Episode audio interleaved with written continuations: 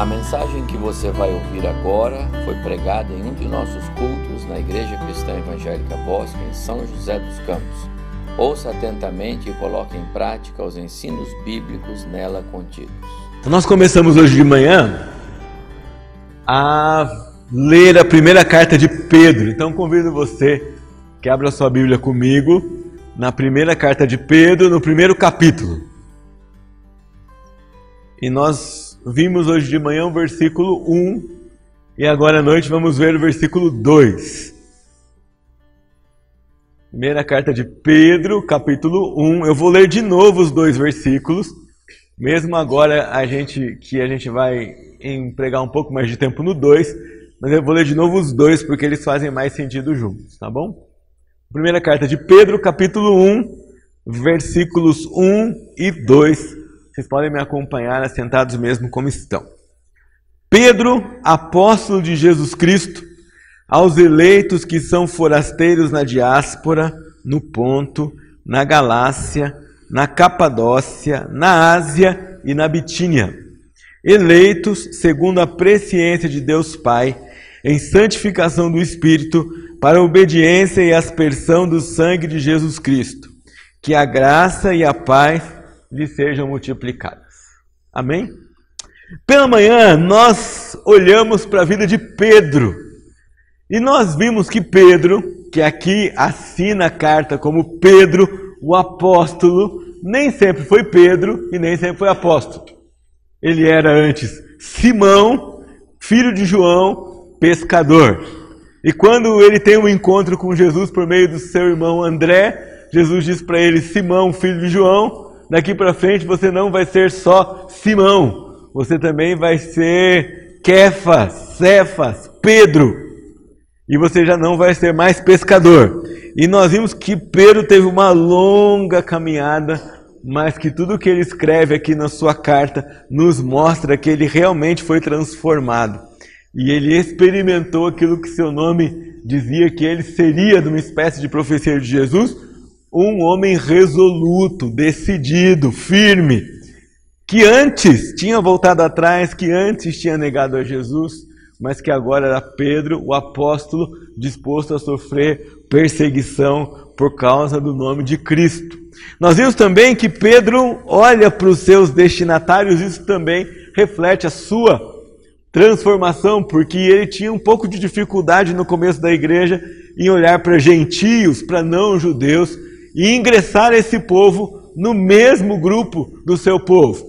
E pelas, pelos lugares que ele descreve aqui, nós percebemos que essa dificuldade foi vencida. Agora ele entende que os eleitos de Deus, então, peregrinos nessa terra, já não estão mais só limitados ao povo judeu, ao povo de Israel. Ele diz no capítulo 2, versículo 10, vocês que não eram povo, agora são povo. A gente percebe que Jesus transformou também a sua perspectiva em relação àqueles a quem ele queria alcançar. E no versículo 2, então, nós paramos de olhar para Pedro e começamos a olhar de novo para aqueles que ele chama de eleitos e para a obra que Deus fez na vida desses. Aliás, Pedro já começa a tentar mudar a perspectiva dos seus leitores desde o versículo 1, quando ele os chama de peregrinos, forasteiros. É, essa palavra já era suficiente para os ouvintes de Pedro não ficarem pensando apenas nessa vida, ou não ficarem com as suas expectativas que Pedro valorizaria demais o status da vida terrena. Ele já mostra para eles que ele queria falar de algo diferente, de algo um pouco além desta vida, e vai dizer para eles: olha, eu queria que vocês lembrassem que a terra de vocês não é essa, o coração de vocês não deve estar aqui, e aquilo que Deus fez por vocês é muito mais e é muito melhor do que essa vida. E, e não só no versículo 2, mas depois no versículo 3 até o versículo 12, que nós veremos numa outra oportunidade, Pedro descreve a obra de salvação feita pela Santa Trindade, Pai, Filho e Espírito Santo, na vida dos crentes, mostrando como eles trabalham juntos em perfeita harmonia, cada um cumprindo o seu papel, cada um fazendo algo na nossa vida nesse ato da salvação. E é nisso que eu queria é, investir o nosso tempo aqui hoje à noite examinando. E desde já queria chamar sua atenção para o fato de que não deve haver nada mais importante na nossa vida, não deve haver nada que chame mais nossa atenção, não deve haver nada para quem a gente entrega mais tempo, mais energia, mais valorização, além do fato de que Jesus nos salvou. E isso deve ser, na verdade, mais preciosa da nossa vida e aquilo que nós valorizamos mais. Na última viagem que nós fizemos, que eu fiz até Guiné-Bissau, e um dos cultos que eu preguei, a igreja cantou um cântico que me fez pensar muito nessa verdade. O cântico dizia assim: Nós, eu não vou andar para trás, e, e, na África é diferente do que a gente tem costume aqui. O dirigente de louvor canta uma parte e a igreja responde. Não é canta todo mundo junto. Então, ele cantava, eu não vou andar para trás, e a igreja cantava, não, não, não, não. E ele falava, eu vou andar para diante, e a igreja respondia, sim, sim, sim, sim. E o coro que todo mundo cantava junto é porque aquilo que Deus fez para mim é grande, muito grande, grande demais. Eu comecei a ouvir aquele cântico e aquilo já começou a mexer com o meu coração. Mas depois, é, quando acabou o culto, alguém veio me contar a história da irmã que estava dirigindo o louvor. Ela era uma ex-muçulmana que entregou sua vida para Jesus, abandonada pela família, não só abandonada, rejeitada pela família, e que sozinha lutava por sua própria sobrevivência. Mas lá na frente, na, no culto na igreja, vibrantemente, ela cantava: Eu não vou andar para trás, eu vou olhar só para frente, porque aquilo que Deus fez por mim é grande, grande, grande demais. Aquela experiência foi muito especial, porque aquilo não saiu mais da minha cabeça. Eu saí daquele culto convicto de que nada do que aconteça comigo ou com os meus, ou em volta de mim, pode tirar os meus olhos disso que Deus fez por mim e Deus fez por você, que é a maior coisa da nossa vida, que foi a salvação. Cantarolei e tenho cantarolado isso em casa o tempo todo. E as crianças assimilaram isso. A Poliana essa semana fez um quadrinho com essa música. O Marcos vive cantando em crioulo daí, não em português. Mas ela entrou dentro de nós e a gente fica sempre pensando: eu não vou olhar para trás. Eu não quero mais reclamar, não quero mais prestar atenção em outra coisa na vida, porque aquilo que Deus fez para mim é tão grande e Ele tem que brilhar tanto e ela tem que fazer tanta diferença na nossa vida que todas as outras coisas vão esmaecer e vão se tornar menores e menos importantes. De fato, se você meditar um pouquinho, você vai ver que não há outra data mais importante para você o maior dia da sua vida, o dia mais significativo foi aquele em que Cristo abriu seus olhos e você entregou sua vida para Jesus.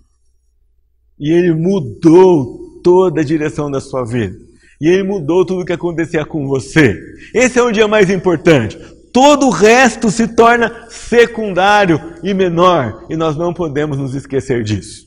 Não importa o que falte, não importa a luta que existe, a salvação deve brilhar tanto, tanto na nossa vida, que nós não vamos olhar para essas coisas com mais valor do que nós olhamos para a salvação, porque se não fosse a salvação, nenhuma outra coisa que você pudesse ter na sua vida valeria a pena. Se não é esse dia que você entrega a sua vida para Jesus Cristo, não há casa bonita, não há oportunidade bom, não há emprego bom, não há coisa boa nessa vida que tenha valor, porque tudo isso vai ficar aqui. E Paulo disse naquele texto que eu li no começo do culto: se a nossa esperança se limita só à coisa dessa vida, nós somos as pessoas mais infelizes do mundo. E meu irmão, se você já experimentou a salvação em Jesus, resista à tentação de viver como uma pessoa mais infeliz do mundo. Porque de vez em quando nós deixamos essa verdade de lado, nós colocamos ela de lado, nós tiramos essa verdade do centro da nossa vida e do nosso coração e nós passamos a valorizar todas as outras coisas e aí a nossa felicidade se torna muito volátil, a nossa alegria fica muito passageira ah, e a nossa convicção no futuro se torna extremamente frágil. De fato, quando você abre os seus olhos e acorda para mais um dia de vida, a primeira coisa que você deve dizer para o Senhor é: Obrigado pela salvação que o Senhor providenciou para mim em Cristo Jesus. Se não for isso, nem acordar vale a pena. Você acredita nisso? A vida aqui sem a salvação de Jesus, a vida aqui sem a perspectiva da eternidade, não tem nada a ver com aquilo que Deus planejou para nós. E se nós nos desviamos disso, nós temos a verdade em nossa mão, mas vivemos como se nunca tivéssemos conhecido essa verdade.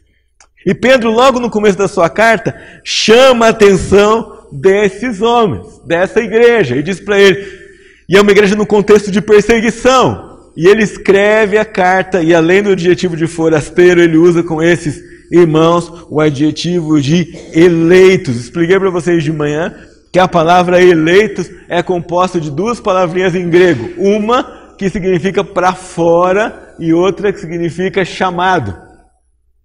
Então, quando alguém é eleito de Deus, é alguém que é chamado de fora de um lugar para outro. Paulo diz que Jesus nos transportou para o reino do Filho do seu amor. Ele nos moveu, ele nos tirou do reino das trevas e nos livrou para o reino de Deus, o reino do seu Filho. É isso que está aqui nessa identidade. E Pedro descreve a obra da salvação feita pelas três pessoas da Santa Trindade, que é o nosso Deus. Ele diz: Vocês são eleitos em primeiro lugar, segundo a presciência de Deus Pai. E a soberania de Deus combina com a sabedoria de Deus. Porque alguém que é soberano e não é sábio não tem, não traz, não abençoa, não dá um bom resultado. Mas Deus não é só aquele que é soberano que tem todo o poder nas suas mãos, ele é também sábio, as suas decisões são corretas. Quando ele envia Jesus aqui, quando ele decidiu é, salvar você, isso significa que ele tem para você um plano eterno e um plano de amor. Não importa que nesse mundo você passe por tribulações, o final desse plano está assegurado, porque essa salvação foi planejada por Deus, o Pai, que na sua infinita sabedoria sabe muito bem o que faz. Nós não estamos pregando aqui que uma vez que o Senhor nos salva, Ele nos garante uma vida de todas as vantagens. Né? Ele, nos, não, ele não nos dá um cartãozinho de fidelidade de forma que você possa dizer assim: ah, isso aqui eu não quero, eu vou pular essa, essa aprovação. Não, as provações e o sofrimento são inclusos na nossa vida aqui. A diferença é que na vida daquele que foi resgatado pelo Senhor, elas são parte de um plano maior que cumpre o seu papel, que cumpre um papel na sua vida, plano desse Senhor não só soberano, mas também sábio. Você foi eleito, você foi chamado. Um dia ele chamou você pelo nome, tirou você do mundo das trevas e trouxe você para a sua maravilhosa luz. Muito mais do que a habilidade de prever acontecimento momentos futuros. A presciência é a capacidade de administrar, de lidar, de decidir, de encaminhar esses acontecimentos na vida daqueles que o Senhor resgata das trevas. Pedro usa essa mesma palavra no seu sermão público em Atos 2, quando a igreja é inaugurada. E ele vai falar sobre Jesus, capítulo 2, versículo 23, ele diz: Jesus foi entregue pelo determinado desígnio e presciência de Deus, para mostrar para eles que Jesus não tinha sido assassinado pelo sistema político do Império Romano, nem Jesus tinha sido assassinado por aqueles que gritaram: solta Barrabás e crucifica Jesus, mas Jesus tinha sido morto por causa do plano eterno de Deus, feito pelo Pai, pelo Filho e pelo Espírito Santo desde a eternidade. Paulo também se refere a essa palavra e a esse conceito de um Deus sábio que planeja o seu plano de redenção do homem e executa esse plano, Pai, Filho e Espírito Santo juntos. É tão interessante aqui que às vezes nós perdemos um pouco isso de perspectiva, mas nós devemos resgatar isso quando lemos esse texto. Somos eleitos na presciência de Deus o Pai. É sadio de vez em quando você parar por uns momentos e tentar recuperar o que significa olhar para Deus, olhar para o Senhor, olhar para a pessoa de Deus, ser atraído para esse Senhor e lembrar que Ele não é apenas um governante na sua vida, que Ele não é apenas uma divindade na sua vida, Ele é Deus, o Pai, o soberano que cuida de você. Em outra passagem, Jesus diz para os homens: Vocês são pais e vocês não dão coisas boas para os filhos de vocês quando eles pedem.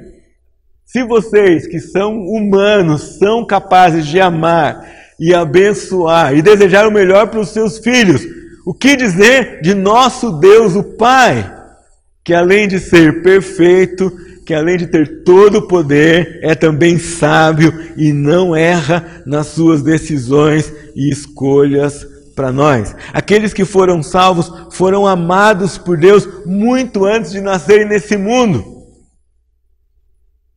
E nós não podemos perder essa perspectiva do amor do Senhor por nós. O Senhor não amou você por causa das coisas boas que você fez. O Senhor não amou você por causa dos seus acertos. O Senhor não amou você por causa do que você é capaz de dar. O Senhor amou você antes mesmo dos seus pais virem à existência. É um amor que a gente não pode deixar de meditar nele. É um amor muito maior do que qualquer um de nós consegue oferecer para aqueles a quem nós amamos. É um amor eterno que existe por você desde antes que você mesmo existisse nesse mundo. É um amor provado pela salvação que depende daquele que ama e não daquele que é amado. E nós não podemos deixar que nenhuma circunstância do nosso dia a dia, que nenhum sofrimento que nós experimentemos, que nenhuma perseguição que seja imposta a nós, que os nossos deveres, que a nossa correria roube de nós o privilégio de desfrutar da salvação, que não foi um acidente, que não foi um incidente, que não foi um mero acontecimento, mas ela foi pensada, planejada e dada a nós por um Pai amoroso. Isso deveria aquecer o coração desses leitores de Pedro, porque eles deveriam iam olhar para a sua vida e iam dizer: Puxa, a vida aqui é temporal. Nero diz que vai nos matar, mas ele de verdade não pode acabar conosco, porque nossa esperança não está nessa vida. Nós somos salvos por um Pai amoroso. E se acabarem com a nossa vida carnal aqui, eu vou me encontrar com Ele no céu. E para sempre vou desfrutar desse amor que Ele já tinha por mim antes mesmo que eu conseguisse perceber qualquer coisa dessa vida, ou que os meus antepassados existissem. Quando nós enxergamos a temporalidade dessa vida, nós enxergamos também a eternidade do Senhor. E aí nós vamos dar valor àquilo que interessa para nós. Dele tudo depende. Nele a nossa vida tem sentido. Nele até aquilo que nós não entendemos se torna com maior sentido, porque não há nada que escapa da mão dele. E ainda que doa um pouco, você pode imaginar o que esses irmãos que ouviram Pedro pela primeira vez sentiam. Se eles saíssem na rua e fossem identificados como cristãos, o que ia acontecer com eles era prisão e em seguida morte. E Pedro vai dizer mais à frente, irmãos, não estranhem o fogo ardente que vem para vós. Não estranhe que o mundo vos odeie. Nesta vida vocês são só peregrinos. Olhem para Deus, porque vocês foram salvos segundo a presciência, sabedoria, soberania, o amor de Deus, o Pai, que tem para você um plano maravilhoso que só começa com o dia que ele salvou você. Quero perguntar para você, o que é que move sua vida? O que é que dá sentido para você? Onde está o seu valor? Onde você coloca o seu valor? A quem você devota suas melhores energias? Quanto você lembra dessas verdades que Pedro introduz aqui nessa primeira fase aos seus, primeira frase para os seus leitores? Quando nós olhamos para essa mesa hoje à noite, do que nós lembramos? O plano amoroso de Deus, o Pai? Envolveu que esse pai mandasse o seu único filho para nos salvar. E a morte dele na cruz e a ressurreição dele é a prova contundente desse amor eterno que Deus tinha por mim, que Deus tem por mim e por você. Eu me lembro o dia que eu entendi um pouco melhor e um pouco na pele o que isso significava na vida. Eu me lembro, Poliana nasceu, era mais ou menos 6 horas da manhã, um pouco mais tarde, e passou um pouquinho, a pediatra aparece na porta do quarto e diz assim: Pai, eu queria falar com você. Vocês sabem que eu sou muito empolgado, né? Então, filha nasceu. Pensei em nada nessa hora, só saí para falar alegria com a médica, mas ela olhou para mim e falou assim: Olha, sua filha tem uma incompatibilidade rara no sangue, nós vamos fazer mais alguns testes. E a primeira providência é transfusão de plasma. Se não der certo, ela vai para UTI, vamos trocar o sangue todo com risco de morte. E eu falei, eu falei, ah, e saiu. E eu não conseguia nem voltar para o quarto, porque eu falei, o que eu vou falar para Priscila se eu volto lá agora? E eu saí para uma padaria que tinha lá perto. E aquilo doía tanto em mim, tanto, porque eu falei, poxa, ela acabou de chegar. E agora eu tenho que lidar com a possibilidade que ela vai embora, não é? E enquanto eu pensava sobre isso e orava, eu me lembro que a voz do Espírito Santo do Senhor disse assim para mim, André: se você é capaz de amar uma filha que você acabou de conhecer desse tanto, você consegue imaginar como eu amo você? E embora aquilo doesse tanto em mim ao mesmo tempo, foi confortante ver e perceber como Deus tinha me amado, ao ponto de voluntariamente pegar o seu filho, o seu único filho, e dizer: Você vai lá e você vai morrer no lugar daqueles que não me querem, no lugar daqueles que não me aceitam, no lugar daqueles que não me amam, porque eu os amo e eu vou salvá-los mesmo assim. Eleitos, tirados do mundo segundo a presciência de Deus o Pai. Mas Pedro continua, ele diz também que além de ser segundo a presciência de Deus o Pai, é em santificação do Espírito Santo. Nós vamos agora a uma outra pessoa da Trindade. A salvação acontece pelo desígnio de Deus o Pai, mas pela operação do Espírito que nos salva, que fala ao nosso coração, que tira a venda dos nossos olhos, que nos faz enxergar e crer na verdade de Deus. E ele nos tira das trevas e nos traz para a luz, para nos fazer andar na luz e já não mais no pecado. No Novo Testamento, santificação é uma moeda de dois lados. Ou seja, uma vez que nós somos salvos, Deus já nos declarou santos. Então, quando Ele olha para nós, Ele olha para mim, Ele olha para você, Ele não vê mais um pecador condenado, mas Ele vê alguém cuja santidade atribuída pelo sacrifício de Cristo opera na vida. Ao mesmo tempo, eu e você não somos ainda completamente santos. E apesar dele nos declarar assim, há uma parte que é nossa. E essa parte que é nossa só é possível pela atuação do Espírito Santo do Senhor em nós e em nossa vida. Da atividade do Espírito Santo em dia a dia nos lembrar e nos separar do pecado que agora já não pertence mais à nossa vida. Paulo diz assim aos Tessalonicenses: Entretanto, devemos dar sempre graças a Deus por vós, irmãos amados pelo Senhor, porque Deus os escolheu desde o princípio para a salvação, pela santificação do espírito de fé na verdade. Deus nos amou, Deus nos salvou, mas não nos salvou para levarmos o mesmo tipo de vida. Pedro fala ainda no capítulo 1, a partir do versículo 15: pelo contrário, segundo é santo aquele que vos chamou, tornai-vos santos também vós mesmos em todo o vosso procedimento, porque Cristo está. Sede santos, porque eu sou santo. Ainda no, na sua mesma carta, de Pedro, no capítulo 2, ele diz: Está escrito sede santos porque eu sou santo. Segunda vez que ele menciona isso. Ora, se invocais como Pai aquele que, sem acepção de pessoas, julga segundo as obras de cada um, portai-vos com temor durante o tempo da sua peregrinação. De novo, a ideia da peregrinação, sabendo que não foi mediante coisas corruptíveis como prata ou ouro que fostes resgatados do vosso fútil procedimento que vossos pais legaram, mas pelo precioso sangue, como de cordeiro sem defeito e sem mácula, o sangue de Jesus Cristo, conhecido com efeito antes da fundação do mundo, porém manifestado no fim dos tempos por amor de vós, que por meio dele tendes fé em Deus, o qual ressuscitou dentre os mortos e lhe deu glória, de sorte que a vossa fé e a vossa esperança estejam em Deus. Nós somos resgatados. Nós não podemos nos conformar mais com o pecado na nossa vida. Nós não podemos mais nos acostumar, não podemos mais tolerar, não podemos mais fazer de conta que o pecado não está.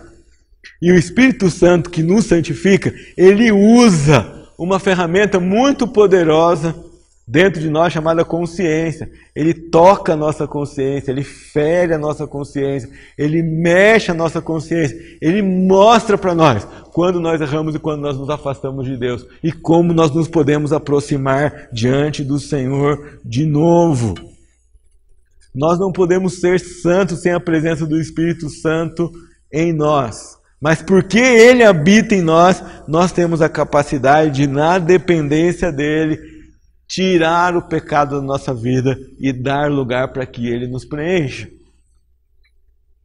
De novo, da mesma forma que se você vive apegado a coisas passadas, você despreza uma perspectiva mais eterna de vida. Se você vive apegado ao pecado, você despreza a liberdade que Deus já deu para você por meio do seu Espírito Santo. Aquele que não tem a Cristo é escravo do pecado. Ele nem, não tem a escolha de não pecar. Ele vai pecar. Aquele que tem a Cristo tem a escolha de não pecar. E se pecar, tem a escolha de confessar os seus pecados e ser de novo limpo pelo Espírito do Senhor. Mais uma vez, nós olhamos para essa mesa e nós lembramos do sangue precioso de Jesus. Não mais sangue de cordeiros e bodes, mas sangue que nos limpa de todo pecado. Sangue que lembra que Deus olha para o André e porque Jesus é o mediador entre eu e Deus, ele já não, me, não vê mais um pecador condenado, ele já vê mais um santo. Mas ao mesmo tempo, nós precisamos desenvolver a santidade da nossa vida por meio do Espírito Santo que habita em nós. E eu devo perguntar para você em que você baseia sua vida cristã? Em que você, com que você alimenta a santidade e a piedade na sua vida? Quanto você se preocupa em desocupar na sua vida lugar do pecado para que esse lugar seja ocupado pelo Espírito Santo de Deus? Perceba que não é automático. Automático é a declaração que Deus faz a respeito de você, que você é justo e que você é santo por causa do que o Filho dele fez na cruz. Mas a nossa parte de purificar o nosso coração, purificar nossa mente, confessar os nossos pecados, dar lugar para que o Espírito Santo de Deus nos encha, deve ser feita por nós cada dia. E hoje, quando vamos tomar a ceia do Senhor, em especial, renovando o nosso compromisso com esse Jesus que nós seguimos. Renovando o nosso compromisso com aquele que primeiro se comprometeu conosco, dando sua vida por nós, nos apresentando puros diante do Senhor. Mas Pedro continua, e a última frase que ele tem aqui sobre salvação é: para a obediência e a aspersão do sangue de Cristo Jesus. E se nós fomos salvos, fomos salvos para esse propósito que Pedro declara muito claramente aqui, fomos salvos para a obediência, que, é só, que só é possível por causa do sangue de Cristo. No versículo 14, Pedro vai chamar os leitores da sua carta como filhos da obediência. Veja lá, 1,14 ele diz assim: como filhos da obediência, não vos amoldeis às paixões que tinhas anteriormente na vossa ignorância. A santidade produzida pelo Espírito nos capacita à obediência aos mandamentos de Cristo Jesus. Versículo 22 ele diz: Tendo purificado a vossa alma pela obediência à verdade, tendo em vista o amor fraternal não fingido, amai-vos de coração uns aos outros ardentemente. Quando Pedro escreve essa frase, a obediência e aspersão do sangue de Jesus Cristo, ele tinha em mente uma imagem do Antigo Testamento. E você vai se lembrar se você já leu essa história. Lá em Êxodo capítulo 24, Moisés leu o livro da aliança para todo o povo. E quando Moisés terminou de ler o livro da aliança, ele esperava do povo uma resposta. E quem é que o povo disse para Moisés? O povo disse: Tudo o que o Senhor falou, faremos e obedeceremos. Então, o texto da sequência diz para nós que Moisés aspergiu sangue sobre o povo e disse: Eis aqui o sangue da aliança que o Senhor fez convosco a respeito de todas essas palavras. Quando Pedro diz aos seus leitores: Nós somos salvos pelo desígnio de Deus, pela operação do Espírito produzindo santidade em nós, para que pudéssemos obedecer a Jesus e receber a aspersão do seu sangue. Ele está lembrando do sangue de Cristo como confirmador. O sangue no Velho Testamento como confirmador da aliança entre Deus e o povo. E o autor de Hebreus faz uma ponte dizendo para o Novo Testamento a respeito do sangue de Jesus que tira o pecado do povo.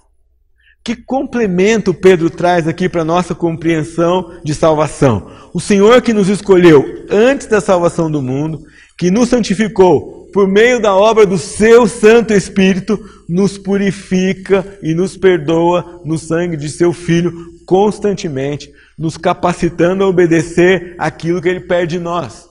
Deus não pede de você algo que você não pode fazer, você não pode fazer por si só, mas ele já deu você toda a condição para cumprir aquilo que ele pede para nós como tarefa em sua palavra. E essa condição foi o sangue precioso do seu filho, que mostra para nós que essa obra que ele fez é uma obra sem volta. Não depende de você, não depende dos seus acertos, depende só daquilo que ele mesmo decidiu fazer e decidiu entregar para você. O sangue de Jesus derramado na cruz por nós nos lembra que não há pecado que é maior do que esse sacrifício. Que não há nada, nada que possa separar aquele a quem Deus salvou do seu Salvador e do seu Deus. E eu pergunto para você, como não agradecer a esse Deus por tão grande salvação? E como não ficar admirado pela sua tão grande obra na nossa vida? Enquanto eu falo aqui para você, aquele cântico na África toca na minha cabeça. Aquilo que Deus fez para mim é grande, grande e grande demais. E não tem nada que eu possa comparar a isso. Não tem nada que possa ser maior do que isso. Não tem nada que deveria ganhar mais a minha atenção do que isso. Pedro abre a sua carta dizendo aos seus leitores alguma coisa que está no DNA deles. DNA deles é de eleitos e de peregrinos. Peregrinos com a sua identidade garantida em Deus o Pai, em Deus Espírito Santo e em Deus Jesus Cristo. E, com tudo isso em mente, Paulo cumprimenta os seus leitores, dizendo para eles que a graça e a paz lhes sejam multiplicadas. Puxa, depois de explicar tudo isso sobre salvação, como não ter paz e graça multiplicados no nosso coração. Como não ter paz e alegria tomando conta do nosso coração? Como não ter paz e gratidão tomando conta do nosso coração? Em resumo, o Deus triuno nos deu três privilégios quando agiu para nos salvar. Deus o Pai nos conhece de antemão, nos ama de antemão e oferece esse presente a nós. Deus, o Espírito, anda conosco todos os dias, nos santifica. Jesus nos purifica por meio da aspersão do seu sangue, para obediência nele, para seguirmos os seus passos. Texto nos convida a nos desprender de nós mesmos, a parar de olhar para a nossa vida, para as nossas justificativas, a parar de olhar para a nossa insatisfação, a parar de olhar para as coisas que dão errado na nossa vida, é olhar para aquilo que deve ser o que faz o nosso coração bater mais forte quando nós pensamos que é a salvação que Deus nos ofereceu, esse plano de amor oferecido por Ele para nós, em Cristo Jesus, pela sua operação do Espírito Santo, antes da fundação do mundo. E é exatamente isso que nós lembramos hoje à noite, quando vamos daqui a pouco celebrar a ceia do Senhor. Lembramos do amor eterno do Senhor por nós. Lembramos da entrega do seu Filho Jesus e do seu sangue que nos liberta e nos purifica de todo o pecado. E lembramos da operação do seu Espírito em nós todos os dias, nos lembrando de quem o Senhor é e daquilo que ele fez para nós. E eu queria convidar você a, durante essa semana, fazer este exercício, voltar para esses versículos aqui de 1 Pedro e não deixar que nada no seu dia a dia seja maior e mais significativo para você do que a salvação que o Senhor te deu. Que nada brilhe mais forte, que nada toque mais o seu coração, que nada tome mais energias de você do que olhar para esse Senhor que ama você e agradecer porque Ele salvou você.